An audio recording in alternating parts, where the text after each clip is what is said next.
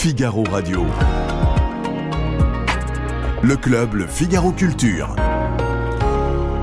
Jean-Christophe Buisson. Ce sera donc l'occasion de parler des polars et notamment du polar dont tout le monde parle en ce moment, celui de Michael Mann, coécrit avec Meg Gardiner. Michael Mann, oui, le grand cinéaste, le réalisateur de Hit, a écrit le préquel et sequel de Hit, qui s'appelle Hit 2, c'est publié chez HarperCollins. Et je demanderai à mes invités s'ils pensent que ce livre est à la hauteur du film. Souvenez-vous de ce film avec Robert De Niro et Al Pacino notamment. Je leur demanderai aussi de commenter cette nouvelle mode des true crimes. Vous savez, ces romans qui s'appuient sur des faits divers, sur des enquêtes policières ou judiciaires, sur des crimes élucidés ou non. Euh, Truman Capote ou Norman Mailer ont écrit les premiers grands true crimes des années 50-60, mais c'est à nouveau à la mode. Je leur demanderai pourquoi c'est à nouveau à la mode, pourquoi ça fascine tant, puisqu'il y a des collections qui se lancent en ce printemps. Puis je leur demanderai leur coup de cœur en littérature policière française et francophone en ce moment. Les polars français, les true crimes, Michael Mann, c'est tout de suite après le générique du club Le Figaro Culture.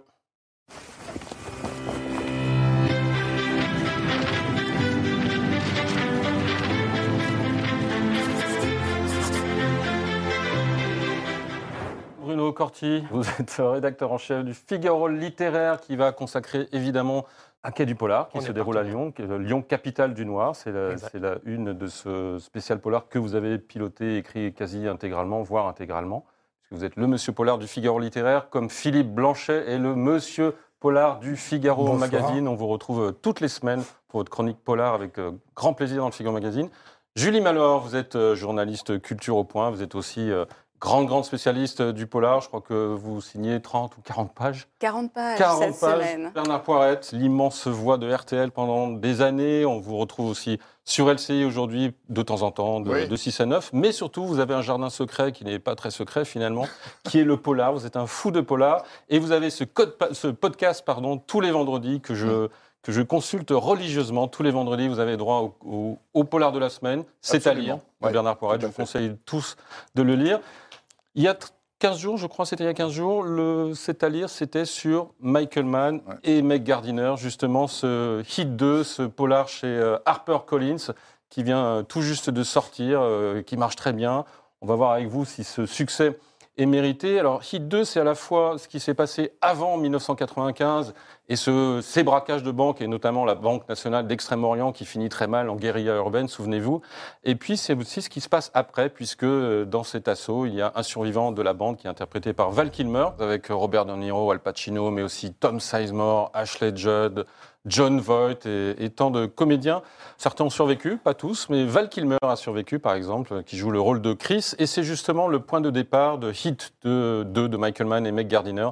Val Kilmer qui a réussi euh, à, s'enfuir et qui se retrouve euh, bien au Paraguay avec toujours en tête l'idée de revenir. Et Al Pacino qui n'a pas euh, abandonné totalement l'idée de retrouver un jour le personnage de Val Kilmer et de le mettre sous les verrous.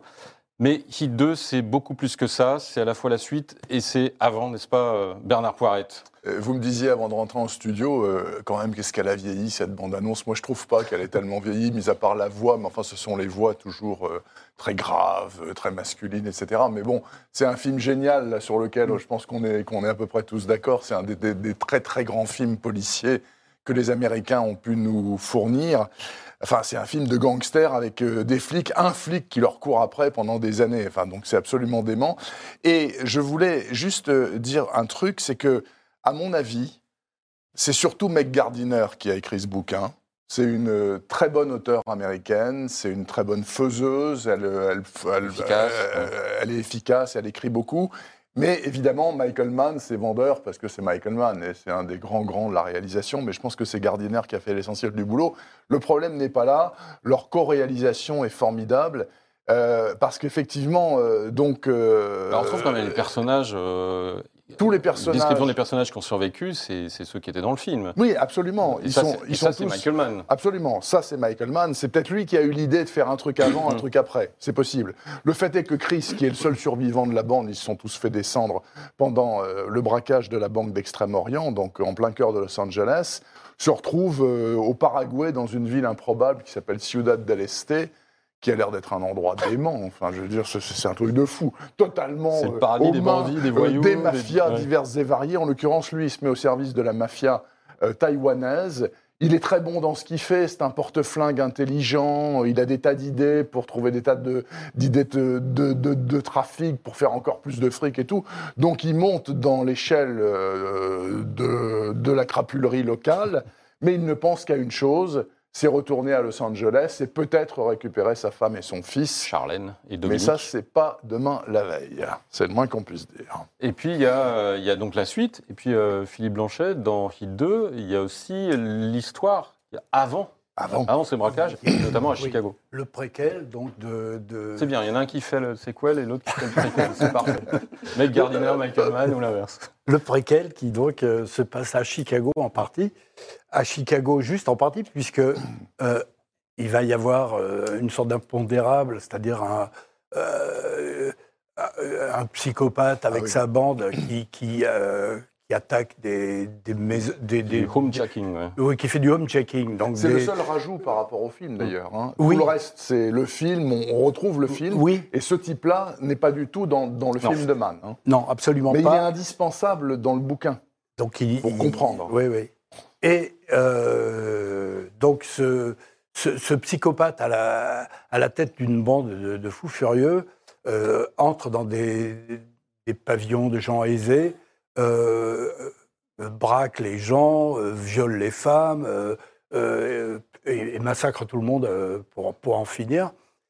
Et donc va interférer avec la bande de Macaulay, qui, Joué par Robert De Niro dans le film. donc de Robert De Niro et euh, Robert De Niro, euh, la bande de, de, Macaulay, qui est en train de préparer, eux, euh, un casse contre, enfin, une attaque contre des, des dealers, enfin, des, plus que des, des, trafiquants qui trafiquent entre, entre, le Mexique mmh. et, et les États-Unis. Et donc, c'est, cette, cette, bande de, de, fous furieux va, va suivre et va, et va, va suivre la bande de Macaulay et va, les, va euh, attaquer euh, et, faire un peu faire, faire pas mal dérailler les plans de, de, de, de, Macaulay et sa bande. Mais ce personnage de psychotard, on le retrouve aussi après dans le. Dans... Alors, ce, personnage euh, bon, va, disparaître puisqu'on va avoir un.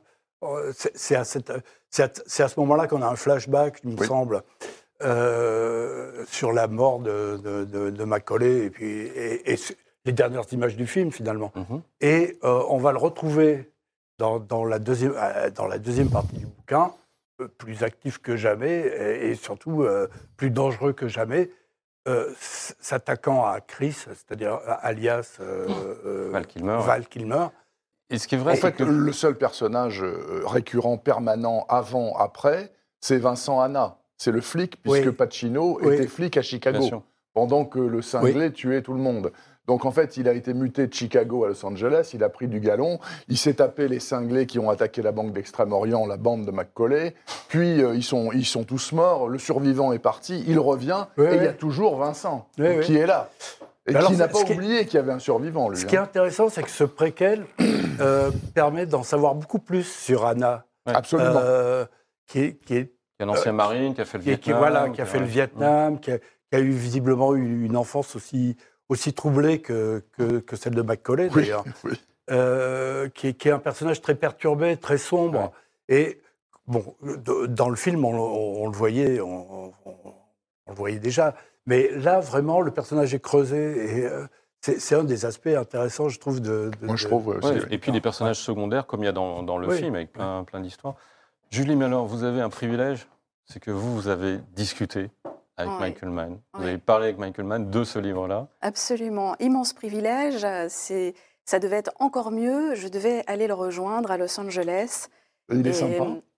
Il est très sympa. On au téléphone. Hein. oui, alors on était en, en Skype, voilà, en visio, avec, euh, je pense, son agent euh, à côté euh, qui contrôlait, hein, comme toujours les Américains.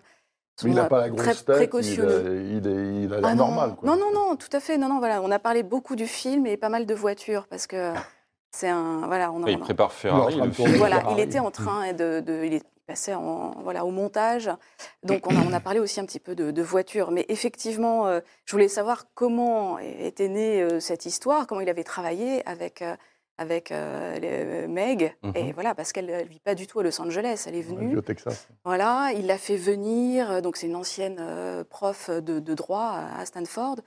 Elle est mariée, m'a-t-il dit, avec un homme assez haut placé, dans la, un haut fonctionnaire d'État, donc euh, qui, qui un- arrive un peu à, à- voilà, et il introduit des éléments Ah oui. via elle. Et puis voilà, il m'a- parlé euh, beaucoup de son sens à elle, du lieu pour vraiment euh, construire. Voilà, donc il, est, il va a priori écrire un autre livre avec elle. Je ne sais pas si ce sera Hmm. euh, Hit 3. Mais j'imagine que vous voulez demander si à l'origine c'était un film, euh, Hit Oui, 2. parce que Mais surtout que c'est ce que moi, en cherchant, en débroussaillant un petit peu les infos avant de la voir, c'est ce que j'avais lu. Et il m'a dit pas du tout. euh, Ouais. Je voulais que ce soit un roman. Or maintenant, on sait que le roman va être adapté euh, en Il va film. le tourner. Ouais. Il va le tourner. Voilà, ça c'est sûr. Mais alors, la grande question étant, euh, puisqu'il n'y a plus que deux survivants dans tout ce hein, machin-là, euh, Pacino, il est hors d'âge, il est presque liquide. Ouais. Euh, Et Val Kilmer, Val si c'est pas Kilmer. le même rôle que dans euh, Euh, euh, Maverick, comment il va faire que dans Top Gun, pardon. Pour le dit moment, il n'en Ouais. est pas, il en est pas au casting. J'ai lu, hein, mais alors Ouais. toujours avec euh, voilà que Pacino en serait, mais, euh, mais je ne sais pas dans quel rôle. Voilà. Parce qu'on l'a vu dans la bande-annonce, ils Ouais. étaient jeunes, ils étaient beaux, ils étaient Et- au top tous les deux. Enfin, tous, ils étaient au top. là. J'ai l'impression qu'il y a un esprit fort autour de cette table, Mono Corti. Je, je sens Non, mais moi je suis ravi d'avoir vu cette bande-annonce parce que j'ai adoré ce film. C'est un, de mes- un de mes films policiers préférés et je trouve ça criminel au nom de- au nom d'une espèce de, de marketing à deux balles. Parce que comme vous l'avez dit tous, je demande qu'à être convaincu. Moi je suis pas un abruti, j'écoute, mais pitié, euh, il n'y a pas de cinéaste qui est fait de qui est donné de bons romanciers, à part Kazan. Hmm. Ça n'existe pas. Donc là, pour moi, c'est une espèce de. On a survendu la cam. C'est pas lui qui écrit, ça me gêne. Ça me gêne Ah, moi, je, je- véritablement. je pense que c'est pas lui qui a écrit Oui, l'essentiel. bah, Mais voilà, je ne peux pas. Non, puis surtout, il- bon, il admettons- pas dit que c'est admettons-.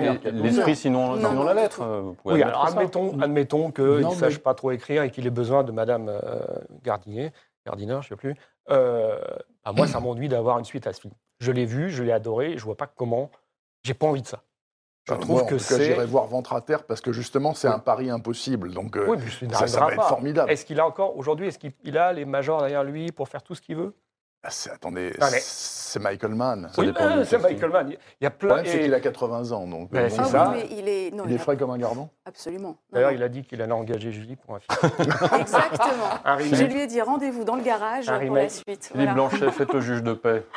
Non, mais je pense que effectivement, Meg Gardiner a écrit le, livre, mais elle s'est sans doute énormément adaptée au style de Michael Mann, même, même à enfin, l'écrit. quoi.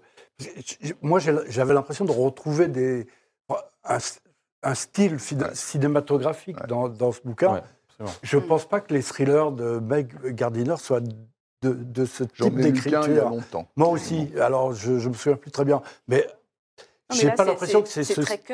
Là, c'est une écriture très c'est cinématographique. plein de très- chapitres. Il y a très 97 hachée, très chapitres qui sont euh, assez Oui, et courts, il a ouais. travaillé en plus la structure, Ouais. exactement comme un scénario.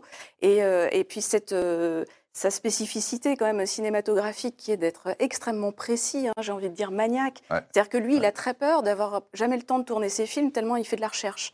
Il adore ça, il se noie complètement dedans. Euh, voilà, il, me- il me disait c'est- il, est comme un anthropologue frustré. Donc il plonge totalement euh, dans sa matière et c'est ce qui donne des scènes d'une précision Mhm. incroyable. hein. Voilà. Et donc là, on le retrouve, il me semble, dans le, dans, dans le roman, même si effectivement, il y a sans doute le lien qui est le travail de la romancière. Moi, ce qui m'a fasciné, en plus, en lisant le bouquin, c'est la pertinence du choix des acteurs du film Ouais. de 95. Quand vous lisez Hit 2, vous vous dites Anna, ça ne pouvait être personne d'autre que Pacino. Et Macaulay, c'était c'était forcément euh, l'autre. Enfin, c'était parfait. Mm. C'est pour ça que je suis très inquiet pour la, pour, et- pour le- pour- pour la suite. Et c'est ça qui le rend agréable à lire, c'est-à-dire qu'on voit les, les- les visages de, de tous On les, ces voit, comédiens. on les voit tous. Et les nouveaux, on essaie de mettre des, des visages d'acteurs. Par exemple, la, la chinoise dont tombe amoureux Oui. Chris, Ouais. on pense à Gong Li ou ce genre de, genre de comédien. qui Oui, est enfin, il y a une sacrée brochette il d'actrices de- asiatiques qui pourraient faire Il y a de quoi hein, faire, hein. absolument.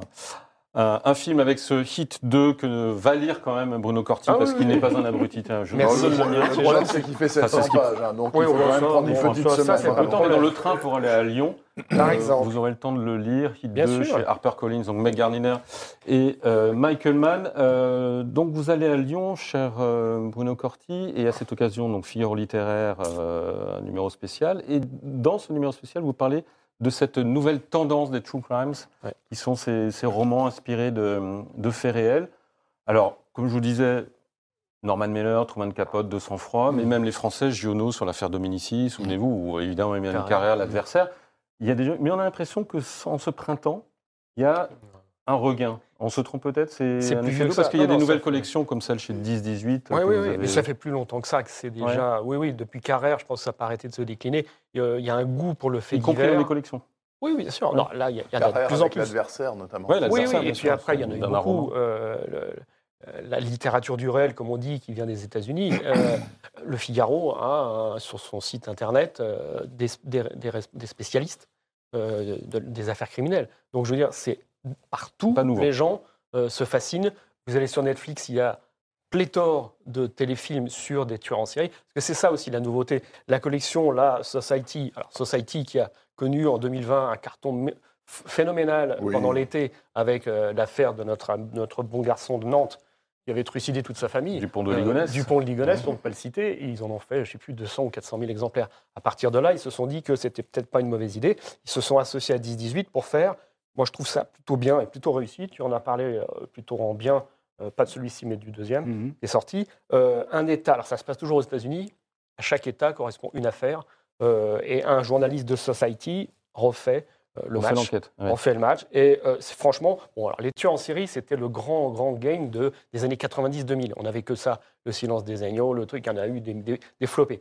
Et ça s'est calmé parce qu'on avait overdose de, de tueurs en série. Et là, ça revient. Euh, Bien ce que ça je dis. Alors revient. pourquoi vous dites tout ça pour dire que c'est pas vrai La littérature du réel, dans la littérature, ouais, ça fait déjà des années et des années que c'est sur le. que C'est vraiment dans, le, dans, dans les librairies. temps, ouais. Là, les tueurs en série, là, ça, ça, c'est vraiment ça. La plupart sont des tueurs en série. Il n'y a pas que des tueurs en série. Mais en tout cas, c'est très bien fait parce que finalement, en 200 pages, euh, on a une affaire. Hum. euh, Et donc, c'est une série qui est appelée à avoir 50 exemplaires. 50 États, 50 exemplaires. bah, a ça, priori, si on, ça va va, voir, si ça on va voir fonctionne. si ça continue. Mais logiquement, Oh, c'est ça. Et puis, euh, bah, il y a tellement de tueurs en série aux États-Unis que. Mais- oui, c'est alors, vrai. tu- Ouais, Philippe Blanchet. Tu parles de, série, de tueurs en série. L'autre euh, volume qui est sorti en même, temps- en même temps, l'affaire euh, Crimmins, Non, l'affaire Alice Crimmins, celui- oui. euh, et pas du tout un, non, pas celui-là, non. un, un tueur en série. Ouais. Personnellement, c'est celui que j'ai préféré. Ah ouais. C'est- une affaire, peux la résumer peut-être Ouais, ouais, en bien trois sûr, bien mots. sûr. Bien sûr. Euh, donc c'est euh, Alice Crimmins, une, une jeune femme qui habite dans le Bronx, euh, qui est serveuse dans un, qui, qui est serveuse dans un bar, qui est- et qui a deux tout petits enfants, tout- deux jeunes enfants qui un jour disparaissent. La fenêtre reste ouverte, elle est au rez-de-chaussée d'un immeuble et ils disparaissent dans la nature. On les retrouvera euh, deux jours après, massacrés, enfin bon. Et elle va être accusée de ces meurtres Ah oui. très rapidement pour des raisons euh, assez, assez absurdes. Enfin, parce qu'elle est, elle, elle- elle est trop belle, elle a des amants et euh, Ça se passe à quelle année? Donc, ça euh, se passe dans les années 60. Ah oui, d'accord. Et elle ne pleure pas. 65. Elle est- elle est- donc, euh, finalement, elle est très rapidement suspecte. Il va y avoir des tas de. euh, bon, elle n'arrive pas, elle n'a pas forcément des alibis très, très convaincants. Et elle va se retrouver, euh, elle va se retrouver accusée de, de ces crimes. Le procès va être plusieurs fois cassé, mais elle va quand même chaque fois retourner en prison. On la voit Elle- d'ailleurs sur la couverture. Ouais, cette Oui, femme-là. oui, voilà. Et elle va rester en prison euh, jusqu'aux Ouais. années 70, euh, où euh, finalement elle va être libérée. Euh, Elle est encore vivante? Elle est encore vive. Alors, ce qui est intéressant, c'est que la, la journaliste de Society qui a suivi cette histoire-là va enquêter après pour, sa- pour savoir ce qu'elle est devenue et va finir par la retrouver Ah oui. et euh, l'avoir, avoir son répondeur, l'avoir au téléphone, enfin avoir la- sa voix au téléphone sur son répondeur téléphonique. Hum. Euh, évidemment, elle, elle- elle ne lui veut pas, elle ne Hmm. veut pas répondre, etc. Alors, ce qui est intéressant, c'est que depuis cette, cette affaire avait énormément marqué aux États-Unis. Et il y a eu des tas de bouquins, et notamment un des premiers romans de Higgins Clark, qui est, qui est, qui est la maison du Guet? La maison du Guet, oui. Qui est, qui est, qui est inspirée de cette histoire. histoire Mais il y en a eu beaucoup plus récemment. J'ai oublié les titres. C'est vraiment une histoire qui a marqué. Et c'est une histoire assez fascinante. L'histoire de cette, cette femme est assez fascinante, finalement. Julie, est-ce que vous avez l'impression que cette, cette, nouvelle mode, même si Bruno conteste que ce soit une nouvelle mode des true crimes, des true crimes pardon, vient de la télé, justement, vient de Netflix, vient de cette. Et je rejoins tout à fait Bruno. Ouais. Hum. C'est ça qui la, qui la relance. Ah non, mais je, suis... Et puis globalement, qui influe énormément sur la littérature policière, quelle qu'elle soit. Euh, il y a toute la, effectivement, il y a de plus en plus de romanciers euh, scénaristes ou l'inverse. effectivement, on a vu, euh, je pensais au succès par exemple de l'affaire du petit Grégory sur Netflix. il y a aussi les docs qui sont en train de, de, de, faire des bons. Hein. Donc il y a toutes les, tout ce qui est marqué affaires, étiqueté affaires fonctionne extrêmement bien. Et j'ai envie de vous dire qu'il y a même une petite maison, alors on fait un pas de côté, mais euh, Marchiali, voilà, mmh. qui alors là on est sur la creative non-fiction. C'est-à-dire que c'est à peu près la même chose, mais euh, décalé. Et là, on est sur des histoires moins faits divers, on va dire. Mais ça suit aussi des grandes histoires, des grandes enquêtes. Il y a eu Le voleur de plumes, qui était une histoire anglaise d'un autiste qui volait des plumes, etc. Il y a eu euh, récemment ah. un mormon trahi par sa communauté. C'était le, je sais plus quoi, de Salt Lake City, et qui devient le plus grand euh, falsifieur, en gros, d'Emily Dickinson. Il fait des faux ça devient donc un grand faussaire et à la fin, ça se finit toujours par un meurtre parce qu'ils deviennent complètement fous. Donc c'est pas exactement la même mécanique, mais on est quand même sur une affaire, on est dans du judiciaire, il y a, une enquête à suivre. Et voilà, avec un, point de vue euh, effectivement moins policier, moins euh, les minutes du procès, comme on peut avoir euh, actuellement avec, avec Society mmh. ou, ou les mmh. docs. C'est une super euh, maison d'édition, Marc Ali. Hein. J'ai beaucoup de les citer parce qu'ils sont tout petits, ils n'existent pas. Et ils font des Ils font des très jolis bouquins, très intelligents, et c'est vachement bien. Mais dans le même registre que ça, mais enfin vous avez tous lu, et il faut recommander aux gens qui nous écoutent, ce chef-d'œuvre absolu qui a eu le Grand Prix de littérature policière l'an dernier, qui s'appelle American Predator de Maureen Callahan, qui était phénoménal. C'est chez Sonatine. Euh, et où cette journaliste américaine, Maureen Callahan, new-yorkaise, euh, euh, découvre un tueur en série oublié. Enfin, le mec, il est mort en prison au bout de 12 mois seulement parce qu'il s'est pendu, tout simplement. Et elle tire le fil de cette histoire et on se rend compte que ce gars qui a commencé en Alaska à tuer une serveuse de bar, a tué des gens dans tous les États-Unis. Enfin, et on ne sait pas combien. On lui a mis 11 morts sur le dos. Mais si elle trouve, il y en a 110. Enfin, on ne sait pas. Enfin, c'est absolument effarant. C'est un bouquin dément. Mais moi, la question que je me pose, mis à part euh, la logique euh, d'entraînement de la télévision, c'est que aussi, je trouve que si on veut vraiment être euh, un petit peu tordu, on peut imaginer que c'est un manque d'imagination aussi cruel. C'est-à-dire que avant, il y avait des auteurs qui imaginaient des histoires criminelles. Voilà, elles étaient bonnes ou elles n'étaient pas bonnes, ils savaient bien les écrire ou pas.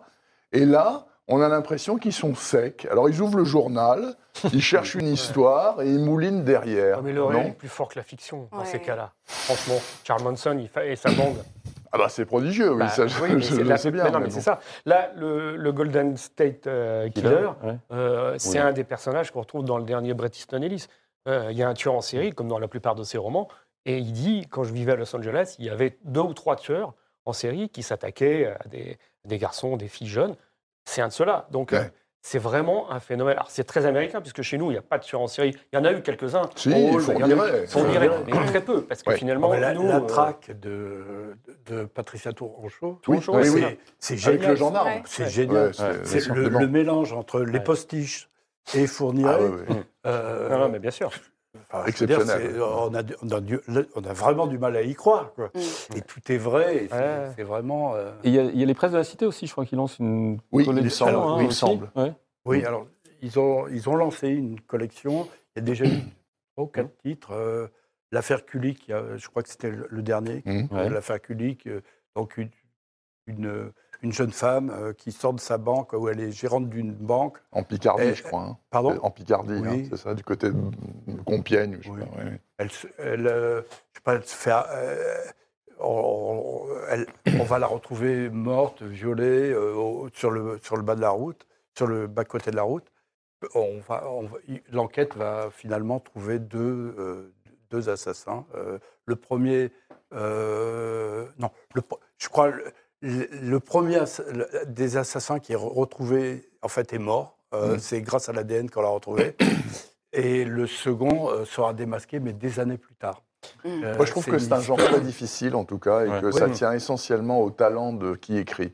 Et c'est souvent des journalistes aussi qui s'y Alors, c'est souvent des journalistes, et, et c'est un autre métier que de, de faire 12 000 signes pour un papier de presse euh, et de faire euh, 150 000 pour. euh, voilà. Et donc, euh, voilà, Callahan, euh, pour American Predator, elle a fait ça remarquablement. Des fois, moi, j'ai lu des trucs qui me tombaient à moitié des mains parce que, Ouais. bon, euh, c'était le rapport du gendarme. Ouais. quoi. Beaucoup de déchets dans, dans cette, euh, Oui, oui, il y a- dans ce genre-là. ouais, c'est normal. hein, il y a, euh, franchement, euh, là, après, les journalistes de Society sont plutôt bons. Ah, ils sont bons, Euh, oui. Moi, ce que je veux dire aussi, c'est que la, la justice euh, a créé des unités sur les cold cases. Il y a aussi ça. C'est-à-dire Ah que maintenant, ça, ça n'existait pas avant. Ils ont rouvert, même, Ils ont des rouvert unités. des, des unités sur les cold cases. Donc, par la force des choses, ça donne des idées, ça donne envie. Et c'est vrai que moi, je trouve que le réel est tellement fort. Il y a tous les jours les faits divers que vous avez. Ça sert à rien d'aller imaginer des trucs. Il y a tout ce qu'il faut. Mais le traitement dépend aussi. Je pense à Sambre, qui est paru, euh, je crois que c'est chez Fayard, euh, qui Sambre reprend. Ouais, Sambre, c'est le violeur de la Sambre. Ah, oui. Et alors, Un nom c'est italien. ah, Oui, oui, oui, oui. oui.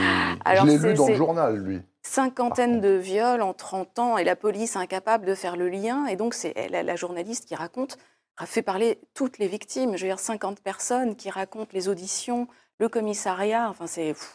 Et c'est assez fort parce que justement, elle tourne en fait en permanence, elle tricote véritablement.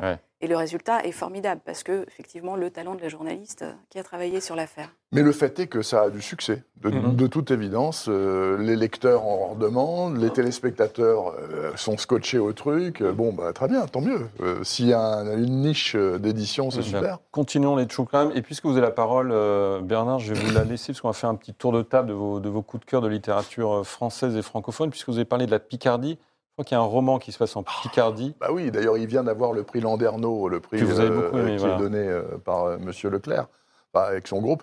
Oui, c'est Petite salle Petite de Louise Louise May. May. euh, qui est un, qui est- enfin j'avais beaucoup aimé déjà le précédent de Louise May. Enfin moi j'ai énormément aimé ce bouquin. C'est l'histoire d'une gamine euh, qui est prétendument débile euh, dans les années 60, à la fin des années 60. Elle travaille dans une grosse exploitation betteravière euh, du côté de Bapaume en Picardie. Enfin c'est bon, c'est la terre de Zola hein, pour faire court. Et puis euh, la fille. euh, de la famille qui habite avec ses parents, etc., une gamine qui disparaît qui disparaît un après-midi, elle joue dans la cour et puis elle disparaît. Alors c'est une grosse exploitation qui emploie beaucoup de saisonniers, de contractuels italiens, plus ou moins au black, etc. Il y a des gens prétendument louches et tout. Et puis voilà, la gamine disparaît, donc les flics arrivent, les journalistes arrivent, ça mouline dans tous les sens. Et je vous en dis pas plus parce que c'est un super bouquin, donc il faut pas. euh, voilà. Mais en fait, celle qu'on croyait débile, elle n'est pas débile du tout. Elle a un rôle central dans le truc, et c'est un super livre. Enfin voilà, c'est. euh, mais j'en ai lu d'autres. Et c'est chez Lattès. Je- Mais- C'est chez Lattès. J'ai amené ces deux-là aussi. Proie. Alors, Qui Proie, est- oui, euh, alors Proie, c'est un, livre Alors ça, c'est- québécois. Ouais. euh, que j'ai chroniqué vendredi dernier d'ailleurs, qui, qui- qui est absolument somptueux.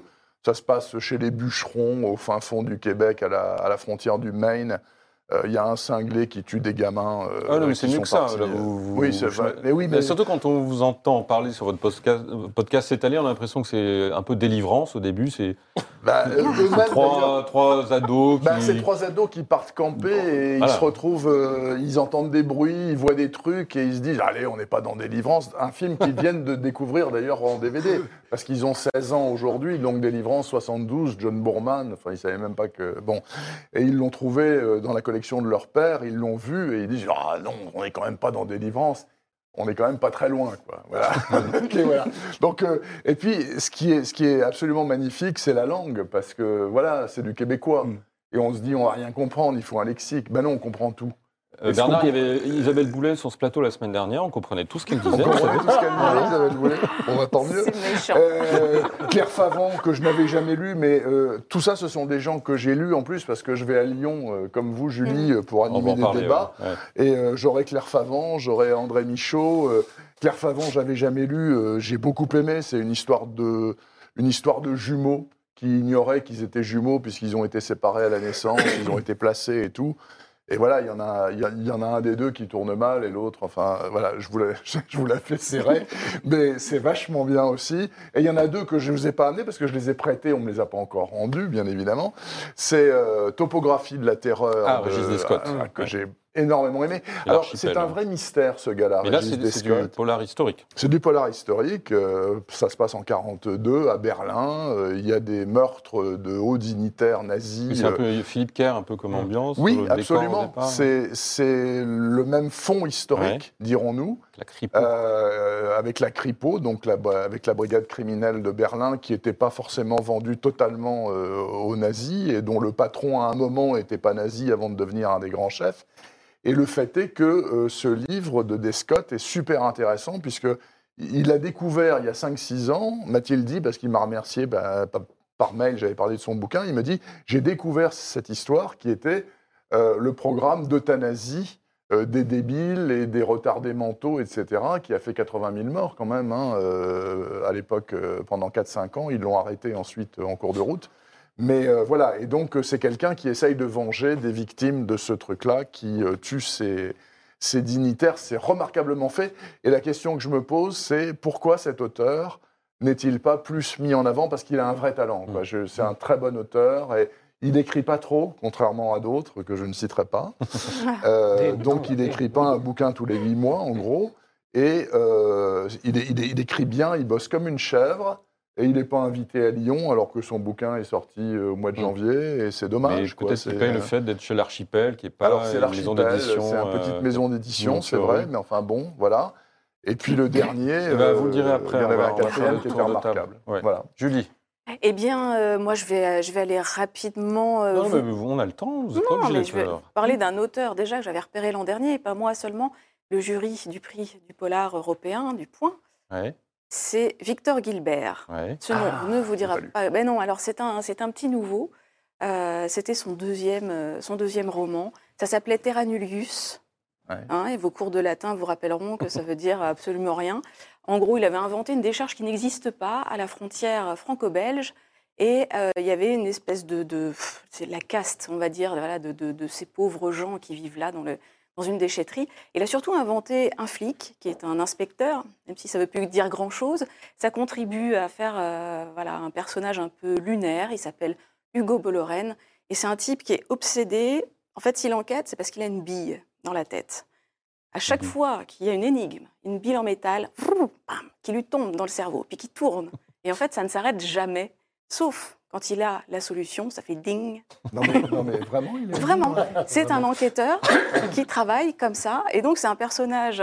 Euh... Flipper, c'est un Il y a des bonnes peurs dans, le cerveau. Donc, sa mère est une espèce euh, d'Agatha Christie euh, en maison, euh, en EHPAD, elle a Alzheimer, etc. Lui, c'est un fils quand même qui essaye de gérer tous ses paramètres. Il essaye d'arrêter de fumer aussi, alors il boulotte du chocolat en permanence.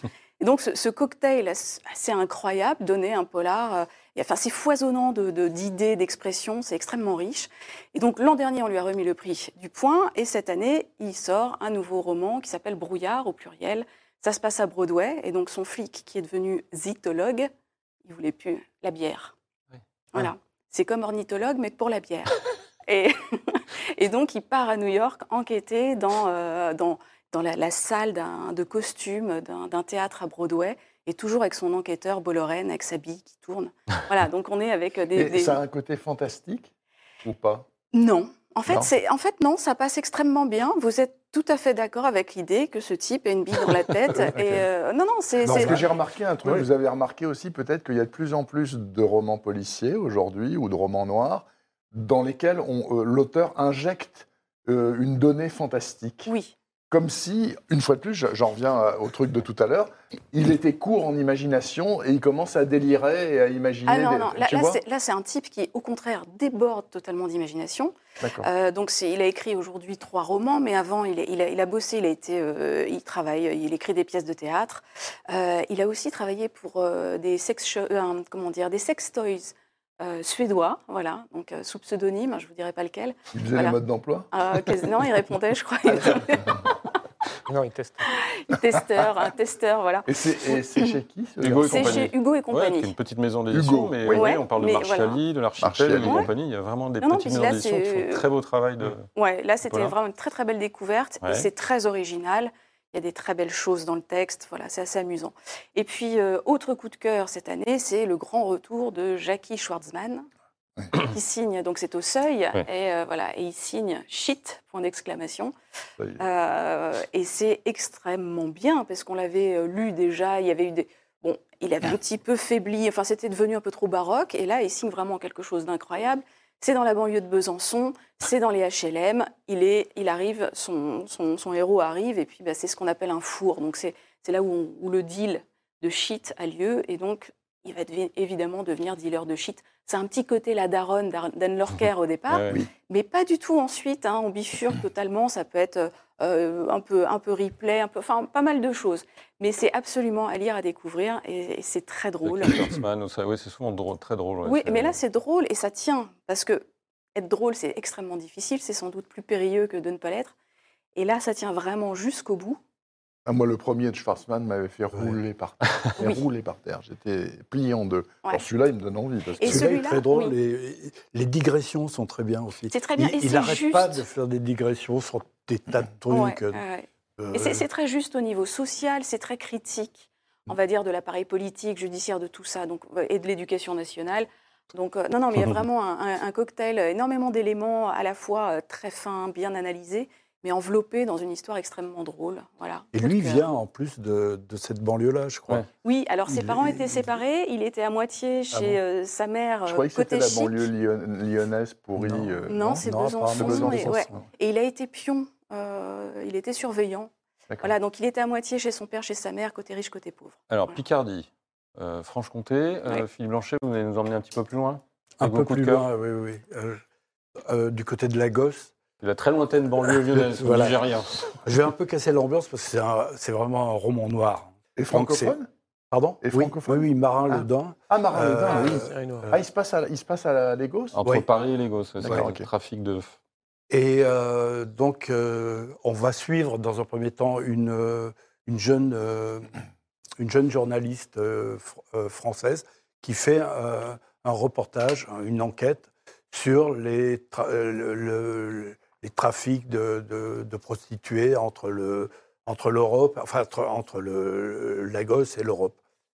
Euh, au même moment, dans le nord du pays, euh, il va y avoir euh, un flic, qui, enfin un ancien inspecteur qui a été maintenant affecté à la sécurité routière, va découvrir sur un parking le corps de deux jeunes filles, donc assassinées, et va commencer une enquête de son côté. Ces deux enquêtes vont converger et vont euh, mettre à jour euh, euh, tout, un, tout un système organisé par un, gros brasseur international, dont on ne cite pas le nom. De bière. qui, pardon? De bière De bière. Qui utilise. pardon? Décidément, On y revient, on, y revient, toujours. à part qu'il n'y a pas de. et, donc, qui, un qui le, le, brasseur ce brasseur utilise en fait toutes ces jeunes filles, toutes ces prostituées, pour écouler euh, sa bière mmh. et pour euh, dans les clubs un peu partout. Enfin, et euh, finalement devient le souteneur numéro un du pays.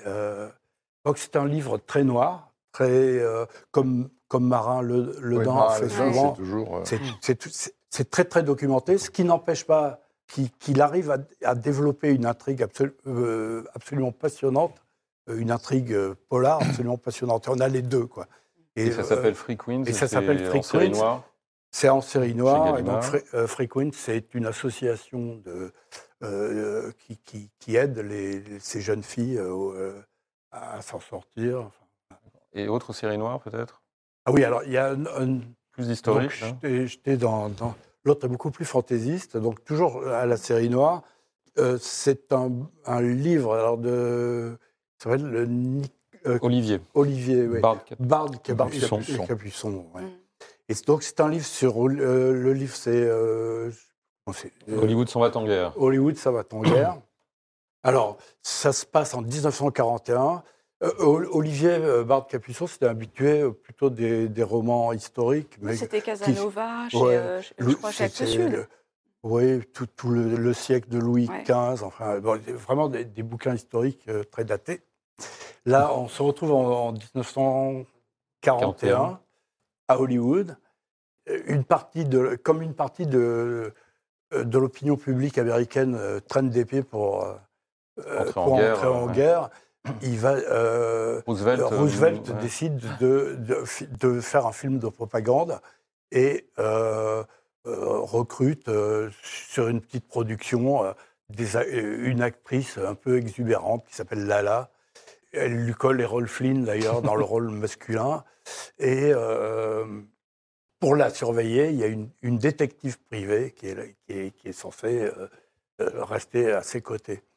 À partir de là, il va y avoir un tas, de, un, tas de rebondissements, ça va partir de tous les côtés. À un moment, il y a une poursuite dans les décors de la forêt de Sherwood, euh, parce que quelques années, peu de temps avant, enfin, Errol Flynn a tourné Robin des Bois. bon, enfin, c'est complètement délirant. L'intrigue est extrêmement complexe. Et en fait, derrière ça, c'est un hommage vraiment au Chandler de, des débuts du Grand Sommeil. Euh, c'est à peu près la même époque, c'est un peu le même, euh, la même atmosphère. C'est très plaisant à lire, mais c'est absolument pas sérieux. Bruno Corti, un ou deux coups de cœur Encore une série noire, je suis désolé, ah hein, c'est la troisième, mais bon, euh, c'est DOA quand même. C'est un peu le, le c'est un peu le gros succès du début d'année. Hein, Gallimard a poussé, poussé, ils ont fait des pubs partout dans le métro. DOA, on ne présente pas. Enfin, et on a vu DOA Oui, on l'a vu sans, sans, masque et sans ah, ben oui. Et sans lunettes. Le, soir, je me mets sur Arte pour regarder le truc de Quin et je tombe sur DOA, que j'avais jamais vu, que j'avais ah entendu, etc., avec son masque et sa cagoule et tout. Mais là, il avait tout enlevé. le Daft Punk de la série noire. un peu, oui, oui. Mais DOA, il devait, il devait, il doit euh, faire un énorme roman euh, historique sur une figure du nazisme euh, sur lequel il travaille depuis un certain temps. Je pense ah, parce que là, il y a des oustachis dans, ce livre-là. Oui, mais là, un petit peu dans les... en tout cas, il travaille sur une figure intéressante. c'est un gros, gros livre et je pense qu'il s'est mis un peu en, stand-by et il a, il a préféré s'intéresser à une famille de manouches. Alors, c'est Romainville, euh, John Villiers. alors, DOA, c'est l'auteur de Pouctou, mais d'autres romans. C'est un type qui est hyper doué sans doute l'un des auteurs les plus doués de sa mmh. génération, sans aucun problème. Euh, franchement, donc là, c'est à la fois des, gangs de manouches, du gang international, de la drogue, du trafic de drogue, des flics ripoux infiltrés. Enfin, on n'arrive pas à quitter ça une seule minute. Euh, il y, a, un, pouvoir de, percussion très très fort. Euh, c'est vraiment un type qui a un talent inouï. et donc, bon, je pense que quand on aime des livres un peu sur l'action, on est à l'antithèse, l'antipode de, ce que tu, as vendu. À la série noire, DOA est vraiment un type, euh, voilà, qui, on n'est pas déçu, c'est pas possible. Il faut aimer l'action. Hein, il faut aimer les mauvais garçons et je sais que c'est pas un débat entre nous sur les bouquins, mais je, suis plus réservé moi sur, mm. sur, DOA parce que par exemple Pouctou, euh, les, deux tomes, ça faisait, ça faisait 1200 pages. Et c'était euh, quand même euh, assez indigeste globalement. Moi, j'ai trouvé. Voilà. Mm. Mais moi, j'adore. Ça, c'est avant, il y avait... pour Michael Mann. Oui, c'est ça, j'ai compris. Moi, j'ai adoré, tout. J'ai trouvé. En plus, il connaissait et, dernier, par cœur. et puis alors, une femme, parce que à part notre, notre jolie Julie, il n'y a pas beaucoup de femmes sur ce plateau. On parle pas trop de femmes.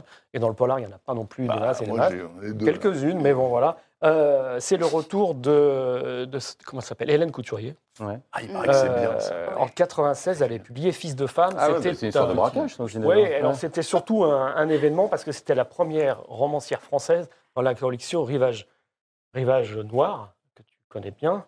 Euh, dix ans après sa création par François Guérif, toujours, il y avait peu de Français et il n'y avait pas de femmes. Et donc Hélène Couturier est arrivée. Et je trouve que cette femme a un talent inouï. Alors elle fait beaucoup de choses dans la vie. Accessoirement, elle écrit. Là, elle sort un roman dont je n'ai pas le titre et qu'on va sans doute voir, parce que je vous l'ai donné, cher ami. De femme en femme. De femme en femme, voilà. Il est toujours question de femme. Ouais, et c'est un très bon C'est un très joli livre parce que qu'elle sait aussi mettre en scène des hommes qui sont souvent des baltringues, des pauvres gars, des obsédés, mais vraiment gravissimes. Donc dans le premier. Oui, mais plus que ça encore. Dans le dernier, elle a réussi quelque chose de nouveau c'est que son, son, son, type est un prof de Krav Maga une espèce de, de bestasse comme ça, qui tombe amoureux de plein de filles, mais qui n'arrive pas à conclure. Il conclut, mais il n'a pas de vie vraiment sentimentale. Et puis, il va tomber sur une nana un peu plus retorse que les autres, et sa vie va basculer euh, d'errance en errance, le pauvre garçon. Et, mais elle en fait un personnage qui est assez sympa. Certes, il est un peu obsédé, mais moins que les autres.